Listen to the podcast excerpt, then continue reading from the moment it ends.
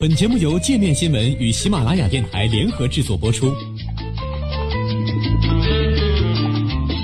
界面新闻五百位 CEO 推荐的原创商业头条，天下商业盛宴尽在界面新闻。更多商业资讯，请关注界面新闻 APP。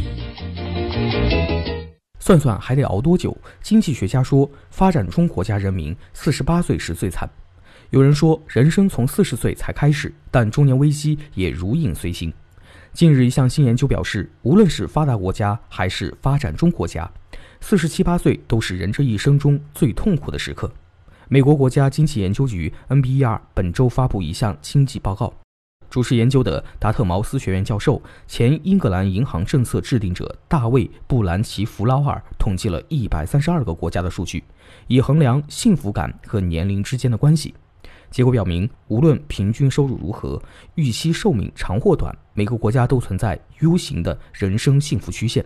发达国家民众一生中的幸福最低点位于四十七点二岁，而包括中国在内的发展中国家统计显示，幸福最低点是四十八点二岁。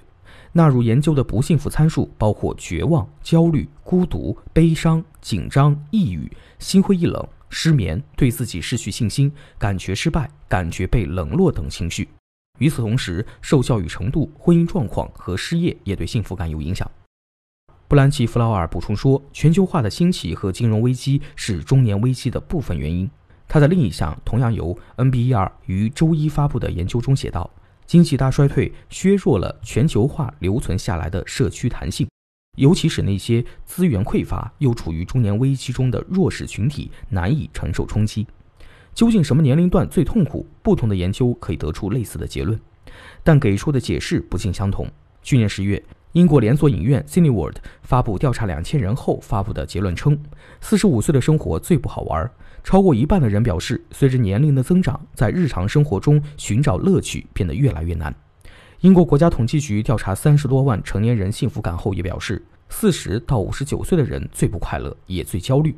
九十岁以上的人也比这些中年人的生活满意度和幸福感更高。研究人员给出的理由是，中年时期承担的多重责任是罪魁祸首，比如不得不同时照顾父母和孩子带来的负担。此外，中年人的低迷可能也与努力平衡工作和个人生活有关。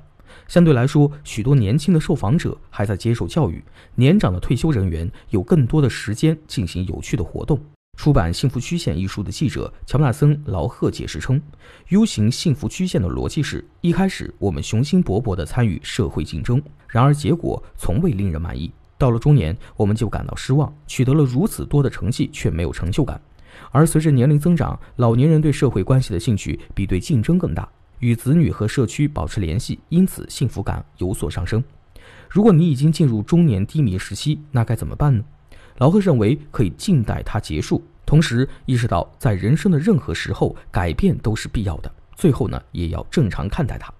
心理学家艾里卡·马丁内斯指出，人到中年经常会陷入责任的泥潭，没有时间或者精力做年轻时喜欢做的事情。他认为，享受中年的关键是不要让责任主宰你，继续做或重新参加你以前觉得有趣和令人兴奋的活动。另一位心理治疗师提娜特西娜表示：“这是在新基础上重塑自我的大好时机。与其担心你还没有做什么，为什么不弄清楚你还能做些什么呢？”